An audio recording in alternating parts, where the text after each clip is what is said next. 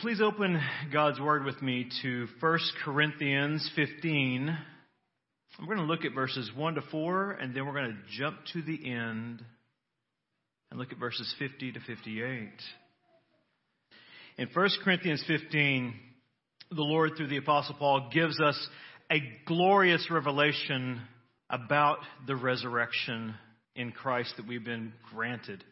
Here, Paul is going to remind us that Christ's resurrection is what grants us the assurance of our salvation, our sanctification, and even our glorifications. So listen as I read verses 1 to 4 and then 50 to 58.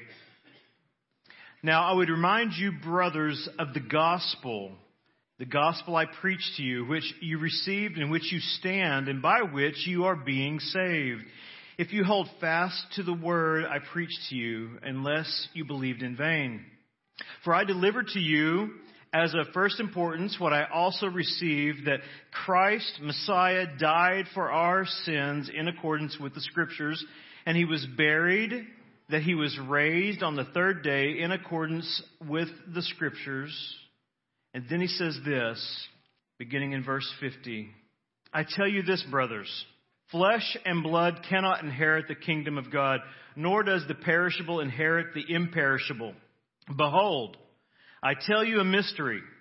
We shall not all sleep, but we shall all be changed. In a moment, in the twinkling of an eye, at the last trumpet. For the trumpet will sound, and the dead will be raised imperishable, and we shall be changed. For this perishable body must put on the imperishable, and this mortal body must put on immortality. When the perishable puts on the imperishable, and the mortal puts on immortality, then shall come to pass the saying that is written Death is swallowed up in victory. O death, where is your victory? O death, where is your sting? The sting of death is sin, and the power of sin is the law. But thanks be to God who gives us the victory through our Lord Jesus Christ. Therefore, my beloved brothers, be steadfast, immovable, always abounding in the work of the Lord, knowing that in the Lord your labor is not in vain. Certainly not. Saints, the Word of God here and in many other places today we'll see reveals to us our greatest hope in the world and for all eternity. We see that just in this glimpse of 1 Corinthians 15. And I, I, want us to this morning to set our minds on things above, on this very thing itself. I want us to set our minds on the hope that Paul is proclaiming to us in the resurrection power of Christ. And I want to do that by seeing what God's Word reveals to us about that very power that Christ revealed to us through his resurrection. Now, to help you set your minds on that, I'm going to give you an outline to follow. An outline that will help you set your minds on this glorious truth that we're about to encounter as we go through God's Word. First of all, God's Word reveals to us that Jesus' resurrection was prophetically revealed, was prophetically revealed in order to grant us confidence in God's promises, the promises of His Word. It was prophetically revealed to grant us confidence in God's promises. Secondly, God's Word reveals that Christ's resurrection was supernaturally announced. Supernaturally announced. And it was done that way to grant us present joy in a sinful world. Thirdly, God's word reveals that Jesus' resurrection was physically verified. Physically verified to grant us eternal justification before God. And lastly, God's word reveals to us that Christ's resurrection is, is powerfully evidenced in those who believe. It's evidenced in those who believe in order to assure us that we are united to Christ. Let's begin by just going back to where I took you last Sunday because it's such an important text regarding this subject and also it's fresh on your minds, I hope. So go with me back to Isaiah 53 this morning to see the first point. I want us to go there because it clearly reveals that Jesus' resurrection was prophetically revealed to grant us confidence in God's past promises. Look there with me. Isaiah 53. We'll be looking at verses 1 to 12.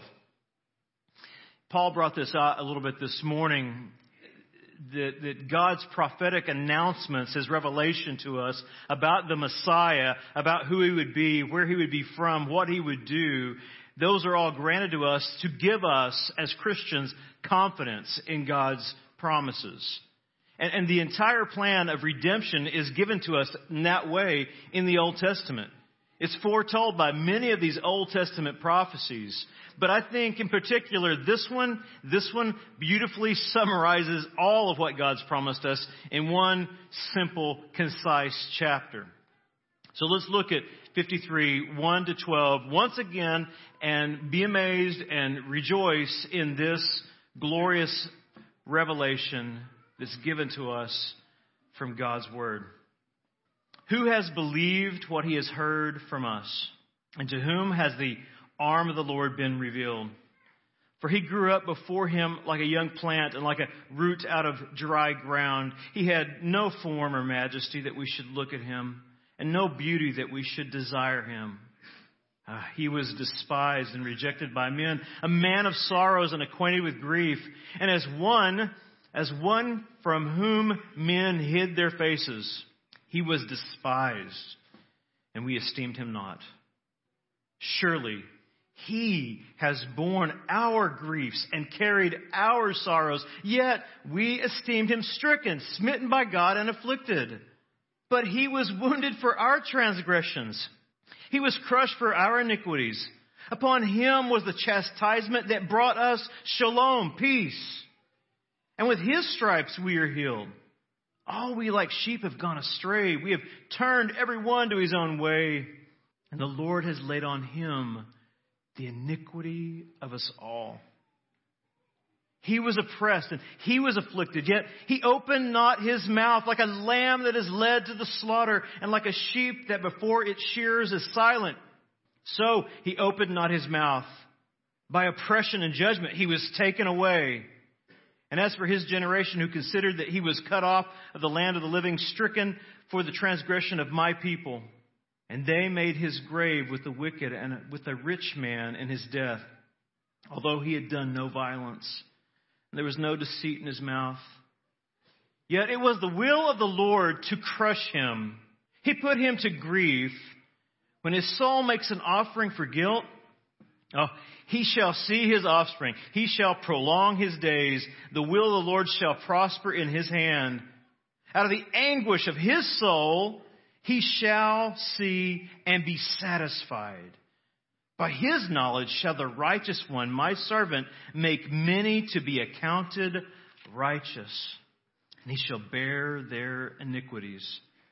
Therefore, I will divide him a portion with the many and he shall divide the spoil with the strong, because he poured out his soul to death and was numbered with the transgressors. Yet he bore the sin of many and makes intercession for the transgressors. It's a glorious chapter in the Old Testament to just reflect on all the time, actually. Here in this chapter, like I said, I think that Isaiah beautifully summarizes the entirety of the plan of redemption for us. We have in this chapter, like I said last time, a glimpse into Jesus' amazing and humbling incarnation. We see his atoning sacrifice for the sins of his people. And then it doesn't stop there. It continues on toward the end to give us the revelation of his glorious bodily resurrection. That's all promised here in this revelation. But, but I have news for you. If you stop in Isaiah 53, you don't get all the picture. There's more to it. There's more to this prophetic promise, revelation that God's given us to, to ensure confidence in us in God's promises. This prophecy is given for that very reason. I hope we understand that. It's not just a historical narrative or a historical story or a historical statement or a prophetic promise that we have not yet seen come to pass. Now, this has happened already. We know this for certain. And so this is given to us to cultivate in us who believe a deeper faith and a deeper love and a deeper praise to the one who saved us by his grace. It's to cultivate faith and praise in God's covenant people for eternity. Now and for eternity. And it's given for that reason because this, this prophecy of Jesus' death doesn't stop there, right? It doesn't stop there. It also reveals that the one who was slain will live again to ensure the redemption and preservation of all God's covenant people. We hear that promise continually revealed to us there in Isaiah 54. Just look with me at this. I know it seems a little bit disjointed, but understand what this section here is about. It's following Isaiah 53's prophecy and promise. And it's pointing us to something glorious in that. In verse 4, he says, Fear not, based on what has happened in 53, fear not, for you will not be ashamed. Do not be confounded, for you will not be disgraced. For you will, you will forget the shame of your youth. Oh, that's good news. And the reproach of your widowhood you will remember no more. Why? For your Maker is your husband. Hmm. Who is that? The Lord of hosts is his name. And the Holy One of Israel is your Redeemer. Who was that? Isaiah 53 tells you who that is. It's Jesus. He's the God of the whole earth, he is called. For the Lord has called you like a wife deserted and grieved in spirit, like a wife of youth when she is cast off, says the Lord. For, for a brief moment, I deserted you. This is what it feels like to, to this bride, right? Because they're under affliction, under trials, desolation because of even discipline. For a brief moment, I deserted you, but with great compassion, I will gather you. Wow. In overflowing anger for a moment, I hid my face from you. But, but, with everlasting love, I will have compassion on you, says the Lord, your Redeemer. That's the rest of the story of Isaiah 53. Here, what's happening in chapter 54 is Isaiah is telling us that Jesus' resurrection that was promised is now the believer's eternal consolation in this present age, in this time of difficulty, this time of trial and affliction, battle with sin. This is your eternal consolation. Christ has won the victory. He reigns. He's alive. He's alive forevermore. And His resurrection assures us that these battles with sin that we now face and, and these struggles and afflictions that we go through in life, it, it assures us that God's covenant people are going to get through this. And in comparison to what Jesus has done to redeem us from this eternal curse of our sins and this fallen world, this, this light and moment, momentary affliction, in comparison to that, we have the eternal weight of Jesus' everlasting love and compassion for his redeemed people that was testified to in Isaiah 53. Look what he did for you. If he did the greater thing for you when you were yet his enemy, he died in your stead, then he's going to do the lesser thing and going to continue to preserve you throughout this present age until the very end.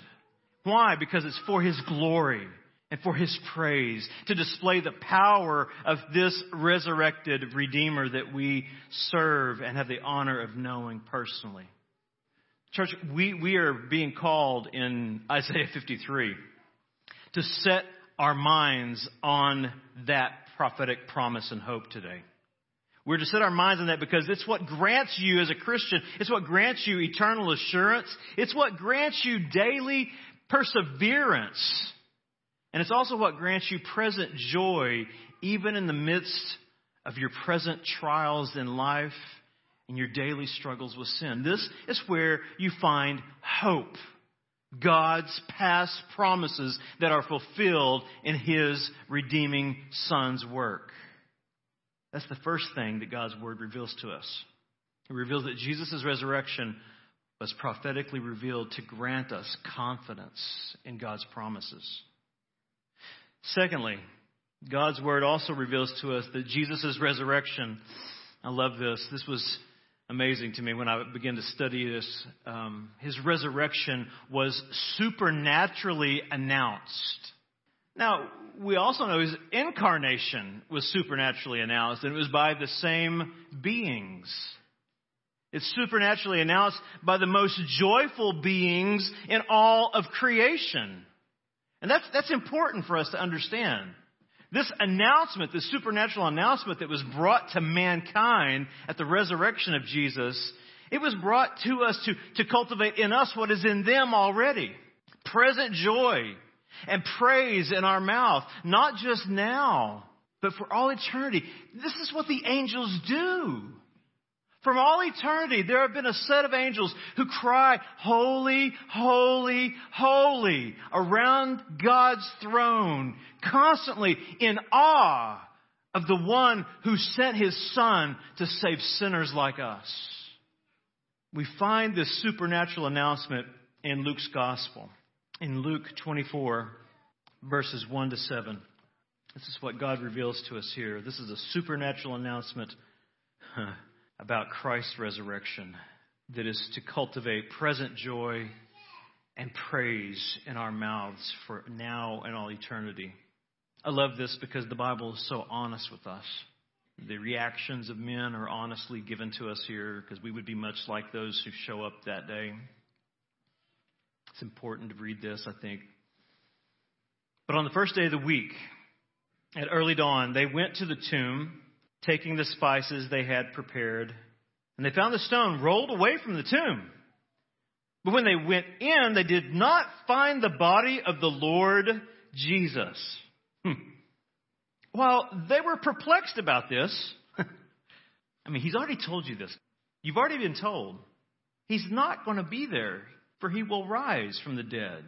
But while they were perplexed about this, behold, two men, that is, angels who appeared like men stood by them in dazzling apparel. And as they were frightened and bowed their faces to the ground, the men said to them, Why do you seek the living among the dead? He's not here, but has risen. Remember how he told you while he was still in Galilee that the Son of Man must be delivered into the hands of sinful men and be crucified and on the third day rise. I think the angels seem kind of surprised by the reaction of those at the tomb that day. Come on. You already knew this was coming. You, you've trusted in him throughout this earthly ministry that you followed him in, and he's promised you things, and he's always came true to his promises. He's always brought them to completion. And this is one that he has already told you about many times before. But they still, still seem perplexed by this. They didn't quite grasp it. And I think that the angels obviously grasped it. We know that. We know that they did so because they knew who had went into the tomb to begin with. They knew that the author of life couldn't remain in a grave. They knew that that grave could not hold Jesus since Jesus had no sin in him. That's why our bodies lie in the grave until they are raised up with him in the future. He'll eradicate the sin that remains and make us like himself. So, even though those at the tomb seem to struggle to grasp this glorious announcement of the angels, we know that the angels did not struggle with this. They didn't struggle. And notice this is what I want you to get. I want you to see the joy in this. They didn't struggle. No, they, they boldly and they joyfully proclaimed Christ's victory. This is just what he told you he would do. There's no long apologetic. There is this declaration of confidence because it is Jesus who has risen from the dead, God the Son. They, they understood they understood the heavenly weightiness of this glorious announcement they were given. They, they personally understood that because they knew the power of the one that they were proclaiming. They knew the power of the one who would incarnate himself to redeem sinners like us. Now, I've thought long and hard about what the angels did when Jesus walked the earth. And, and on one level, I know they were holy, right? But I also feel like at times they had to be struggling. Like, you guys don't know who this is. Look what he's doing. Come on. Don't you see the glorious one? And so I've thought about what, what transpired in the hearts and the, the mind, if you will, of the angels during the time of Christ's earthly ministry. I think that all they longed for was this day. They longed to make this supernatural announcement from the very beginning. They must have longed to proclaim this very announcement from the time of Christ's incarnation. They had to have wanted to proclaim how great the one is who came and took on flesh from the very beginning of his earthly ministry and his redeeming work. I'm sure they were longing. I bet they were eternally longing, supernaturally longing to declare the authority and the power of this one. The very one that they had to sit back and watch enter into the wilderness and be tempted by Diabolos, the devil. And I'm sure that they longed to declare in that moment, you have no authority over him and nothing to tempt him with. He is God the Son. Beyond that, I think they were ready to declare not just his authority and his power, but I think in the Garden of Gethsemane, they were ready to declare his great love for sinners like us. Just imagine being an angel watching the Son of God suffer, to go through the agony of the garden and prayer, and then the, the scourging, and then the crucifixion. They had to be ready to declare his great love when he went into that garden, when he, when he sweat great drops of blood in agony over our sins and what he would go through in our place at the cross. There had to be angst in the angels, if that's possible, at watching him go through this. In my, maybe not holy imagination, but in my imagination, I often think that maybe they were, they were eager to say something like this to Jesus. Oh Lord Jesus, you should not suffer like this. Let us, let us come in. Let us intervene. Let us step up. But nevertheless, this is the will of God. And this is what you desire. It's what you desire to do to redeem your children from their sins. So we will step back. I'm sure the day of his resurrection was an exciting day to the angels. I'm sure that they loved on that day to proclaim His glory as His resurrection because they knew that His resurrection did a many, many wonderful things for mankind. It vindicated the holiness of Jesus, their creator, and it also vindicated the holiness of our incarnate Savior, our substitute, the one who took our place. And saints, this is the longing that the angels still have today. They, they want to continually, and they will continually for all eternity, sing the praises of the resurrection of Jesus Christ, their Creator and our incarnate Savior. And saints, we and all the redeemed will be singing there with them in glory. We'll be singing this song. The song they supernaturally announced that He is not dead, He is risen. We find that song in Revelation 5 that we'll be singing with the angels.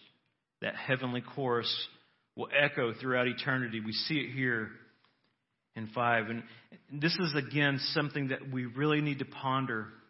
What is the theme of heaven? The Lord Jesus Christ. Who He is, what He did, what He is doing throughout eternity is the one who sustains us by His grace and His very presence. Verse 11. Then I looked and heard around the throne and the living creatures and the elders the voice of many angels, numbered, numbering myriads of myriads and thousands of thousands. It's stated that way because there's not a word in the Greek here for millions or billions, right? Myriads of myriads and thousands of thousands saying with a loud voice, Worthy is the Lamb who was slain to receive power and wealth and wisdom and might and honor and glory and blessing. and then you hear the reaction.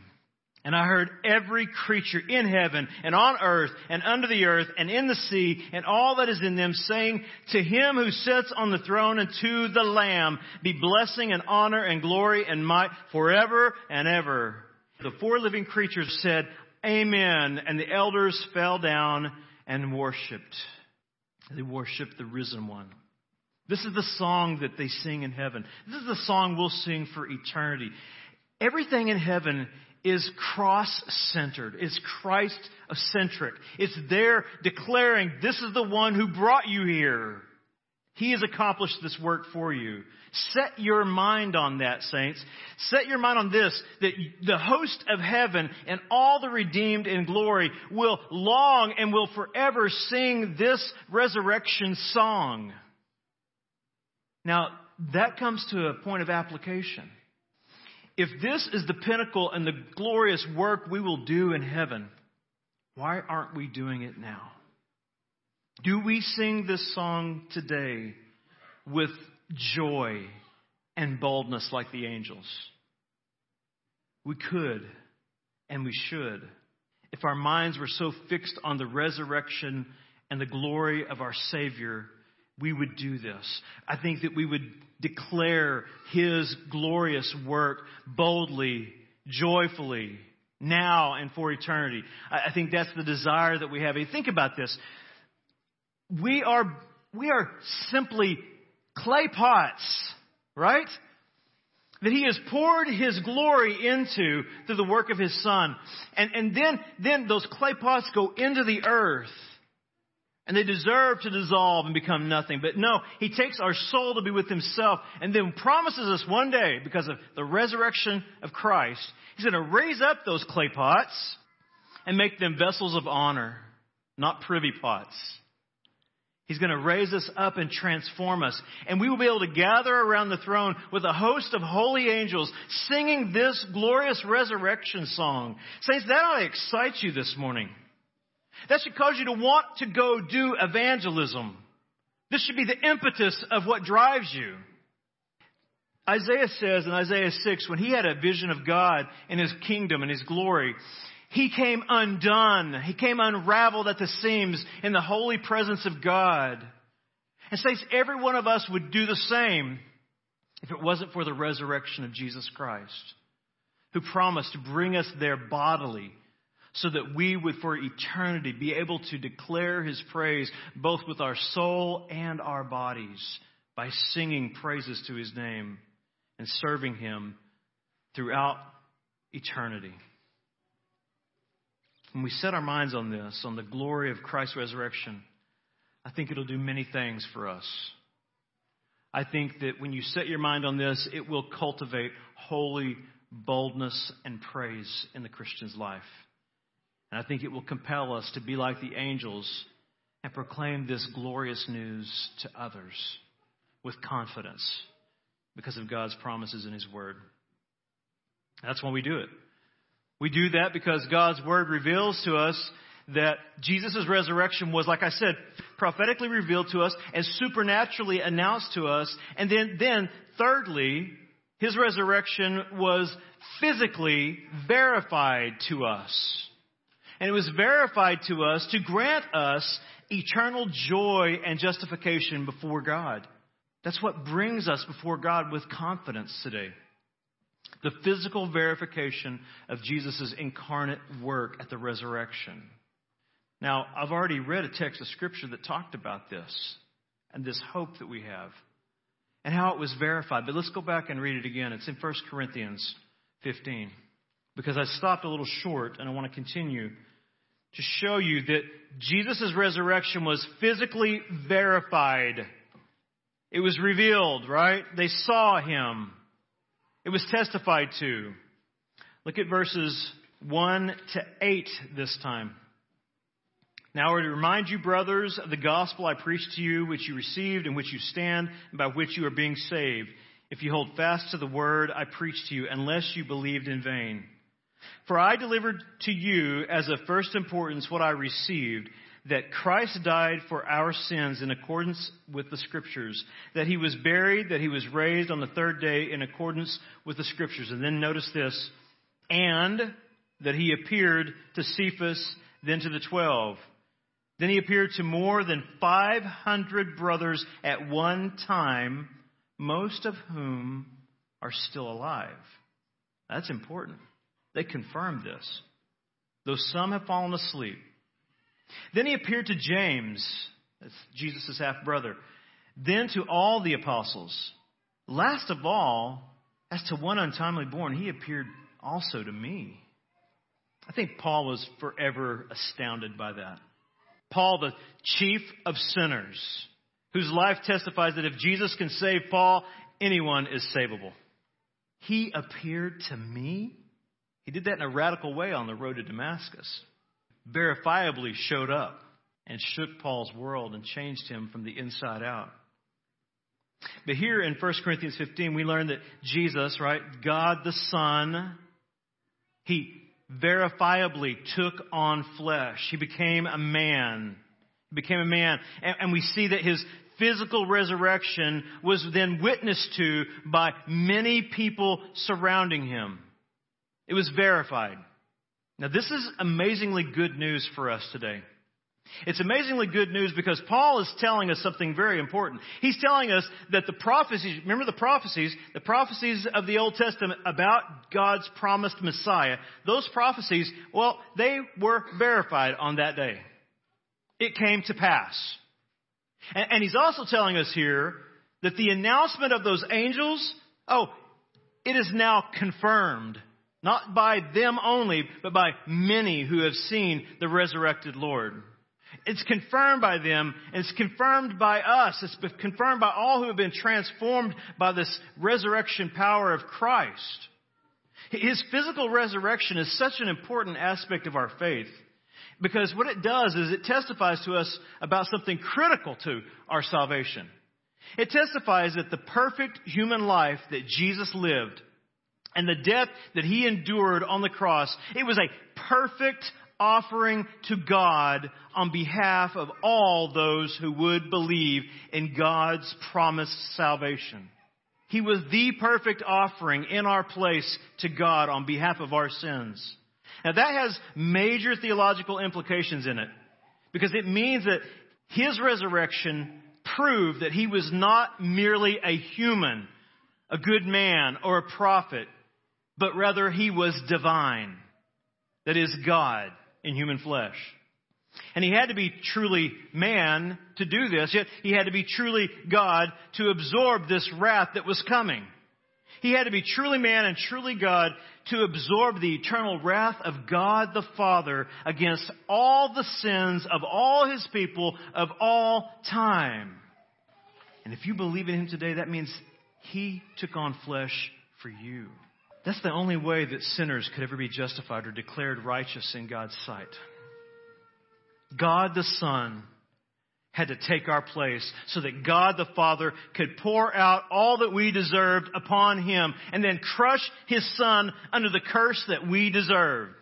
And only God in human flesh could have sustained this and lived again. Only God in human flesh was able to do this for us and then rise again to say that, oh yeah, that payment I said was paid in full at the cross.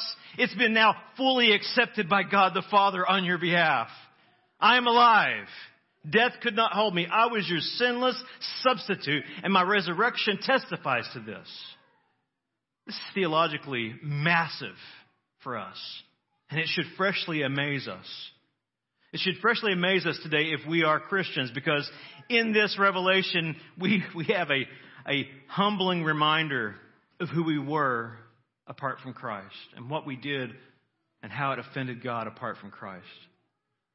It's a humbling reminder that our, our sins were so severe. Every sin we've committed against God and His Word, every sin that we've ever committed was so severe that it had to be dealt with by death. For that was the wages of sin, is death. The wages that we had earned. It had to be death because man has broken God's law. And that means that man therefore must die in order to uphold God's holy justice. Either Jesus does it for you or you have to stand under his wrath for eternity for your sins. But what do we have in the gospel? God the Son steps in. And the resurrection testifies to the efficiency, the efficacy of his work. God the Son willingly takes on flesh to uphold God's justice in our place.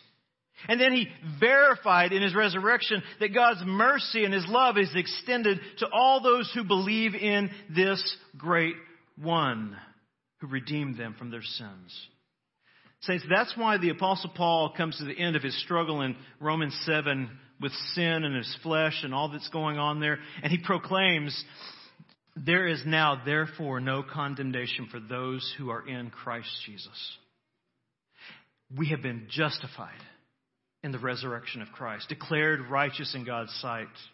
We were declared righteous in God's sight because Jesus, the Lamb of God that lived the perfect life that we could never live, he became the scapegoat. He became the scapegoat who, goat who bore our sins and took away our guilt and then forever released us from God's wrath because he became our sin bearer. He willingly carried our sin and our guilt to the cross and how did he do that? He did it as our substitute in our place, personally, sacrificially. And by doing that, he appeased the wrath of God then, not only as our substitute, but as our sacrifice for our sins.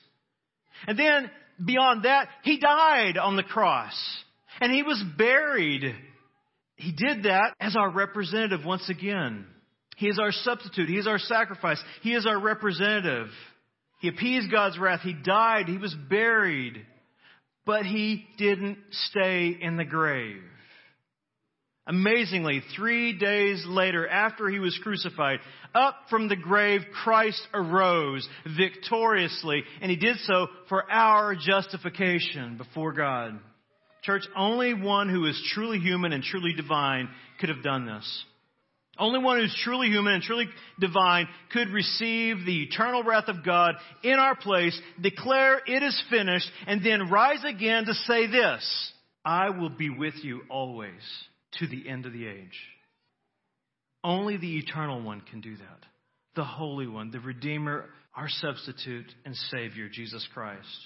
Saints, our, our Savior is alive, and He has promised us in His life to be with us forever. He dwells in his people.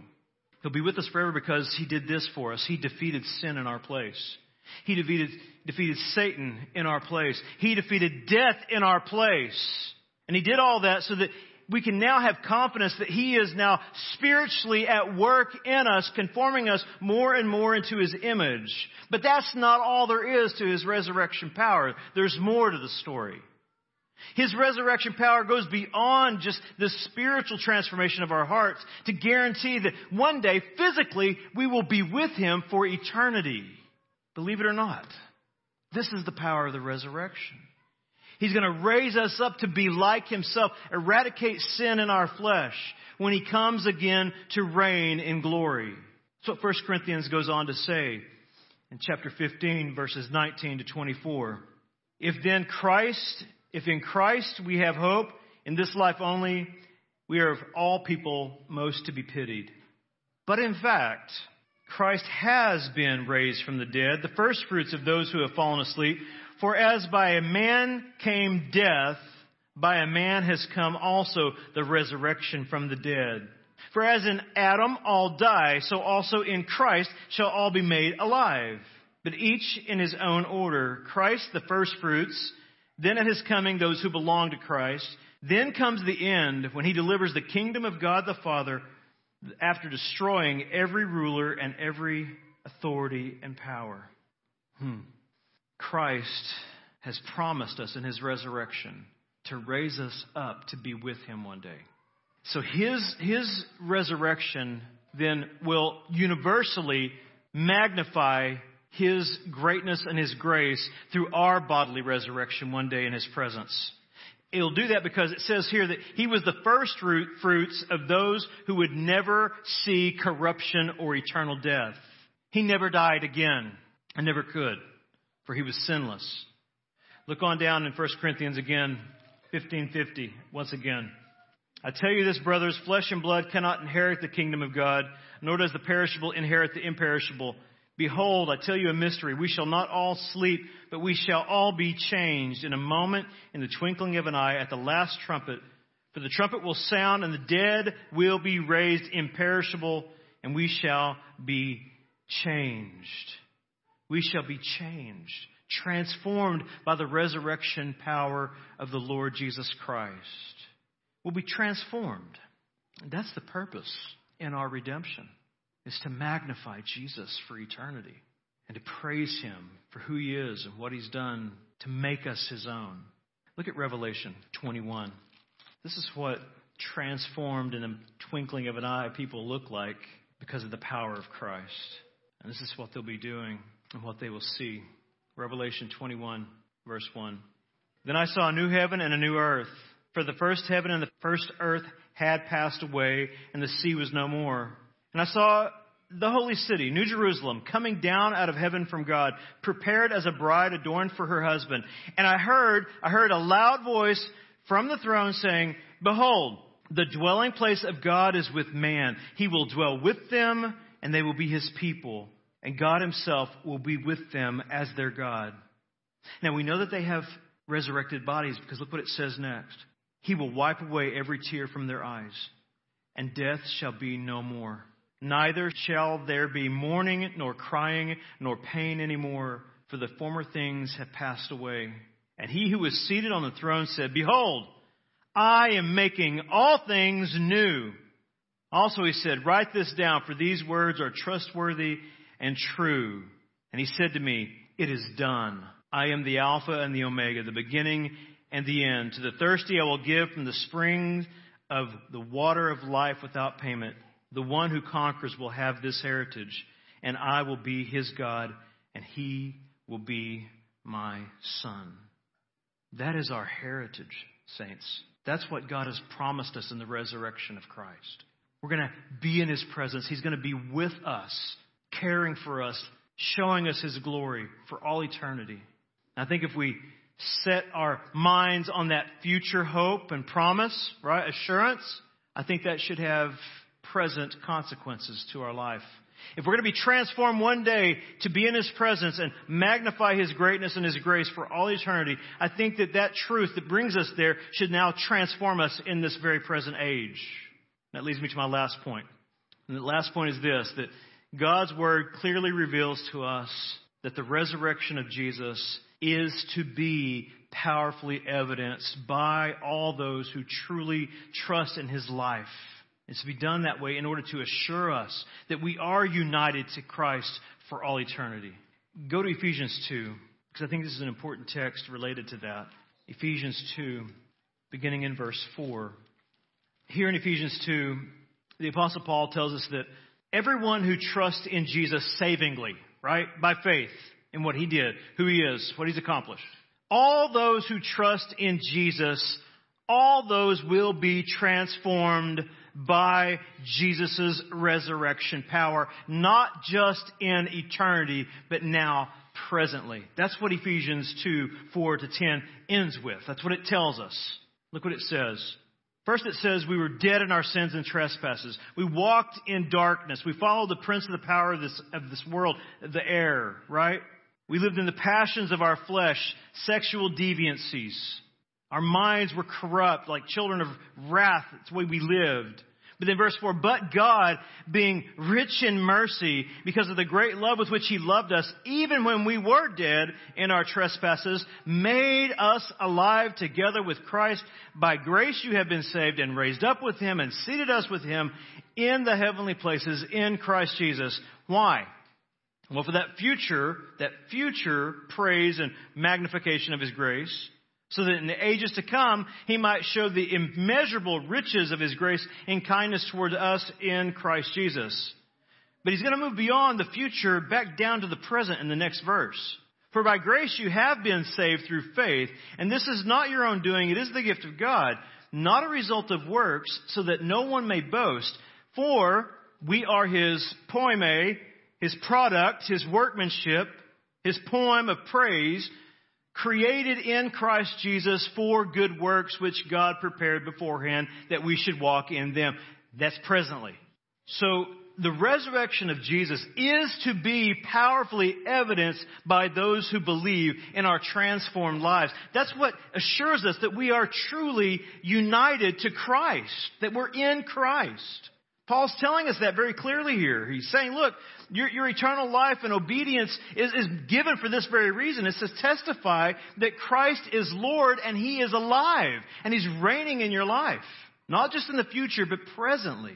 That's what your spiritual life and your good works are created to reveal.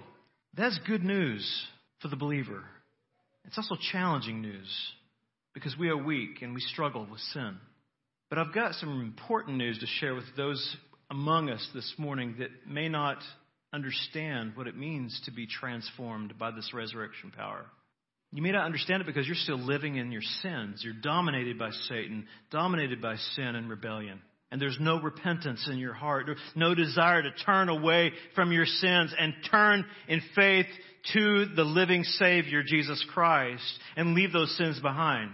You want to hang on to them. You want to have them as pet sins you keep in your back pocket to pull out when you want to have some sort of satisfaction immediately in life.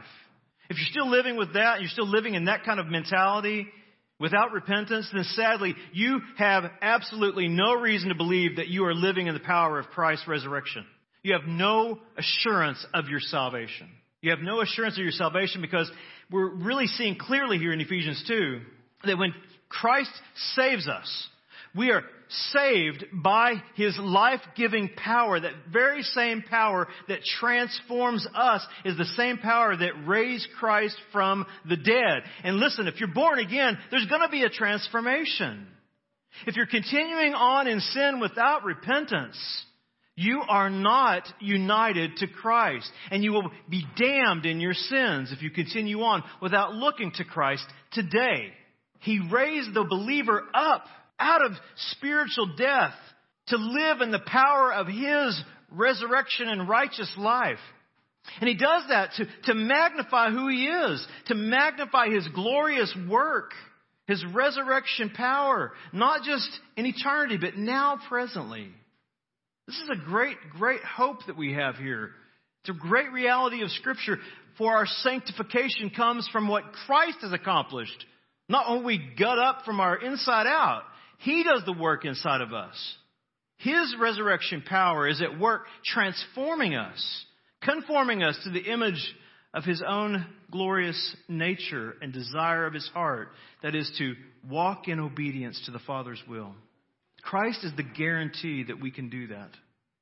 He's my only guarantee that I can be obedient to God, that I can be pleasing to God. I can't please God in my obedience because I'm always falling short. But Christ never did. He stood in my place. And His resurrection power is what works conviction in my heart now by His Spirit to look to what He's accomplished and trust in the Father's gift and how that it was accepted in our place. I pray that that's your hope today. But I do fear that some of you here this morning are starting to feel the weight of your sins, the sins you've yet to repent of, the sins you want to hang on to. This Is going to change your life radically to let go? And I fear that some of you fear if you don't let go because what I'm telling you this morning, you're going to face God's wrath. That's what I'm concerned about this morning. And for those of you who are still feeling the weight of your sin and fearing the wrath to come, here's what I want to do. I want to beg you to look to Christ. Turn from your sins and turn to the living Savior. He alone can set you free from condemnation and the penalty that you deserve. Look to the cross. Look to His cross. Because there's where you find God's love and justice met on your behalf. It met there to free you from the guilt of your sin and moral failures, and it met there to free you from God's wrath. But, but listen, don't just look at the cross. Trust in the one who was on the cross. Your substitute, taking the penalty you deserved. Look at that cross and see what Jesus has done to pay your sin debt. But then don't keep looking at the cross. Look quickly at the empty tomb. Look at that tomb because that's the place that testifies that what Jesus did was accepted on your behalf before God. Jesus, the Lamb of God, there at that resurrection day, powerfully testifies that he has conquered the power of sin, Satan, and death in our place. That's what that empty tomb tells us today. And knowing that he is not in that tomb, we have this great confidence from the book of Hebrews. It tells us that knowing that he's not in that tomb, he is able to save to the uttermost those who draw near to God through him. Why? Since he always lives to make intercession for them. Church, rejoice in that today. He is making intercession for you because he is alive and he loves you. He gave himself up for you. Rejoice in our resurrected Redeemer. Rejoice in his empty tomb because it does again testify to us that he is our ever living and loving Savior. He is our reigning King and he is also our interceding great high priest. And in his life, here's what we find. And for those of you who do not know him today, this is what you will find if you'll look to him in faith. You'll find the salvation of your souls. You'll find the sanctification of your life, and you'll find the strength to persevere by His grace, even in this fallen and dark world. Because in Him, here's what you find ultimately. You find life eternal and abundant according to the assurance of God's holy and inerrant word. And that's what I want to leave you with this morning. Heavenly Father, we thank you for your word. For in it we are privileged, honored, and amazed to see the glorious work of redemption that you accomplished in sending forth your Son to take our place. And on this resurrection day, Lord Jesus, we want to give you thanks once again and praise you for your willing sacrifice and your great love with which you loved us. Even when we were dead in our sins and trespasses, you saved us. You raised us up by your grace, God. And Holy Spirit, we thank you for opening our eyes. And I do pray, Holy Spirit, that you would grant those who do not have eyes to see this morning that you would grant them ability to understand, discern, grasp, believe in Jesus and who He is and what He's done to save sinners. I pray that you are honored through this day and this time together in your word. I pray all that in Christ's name. Amen.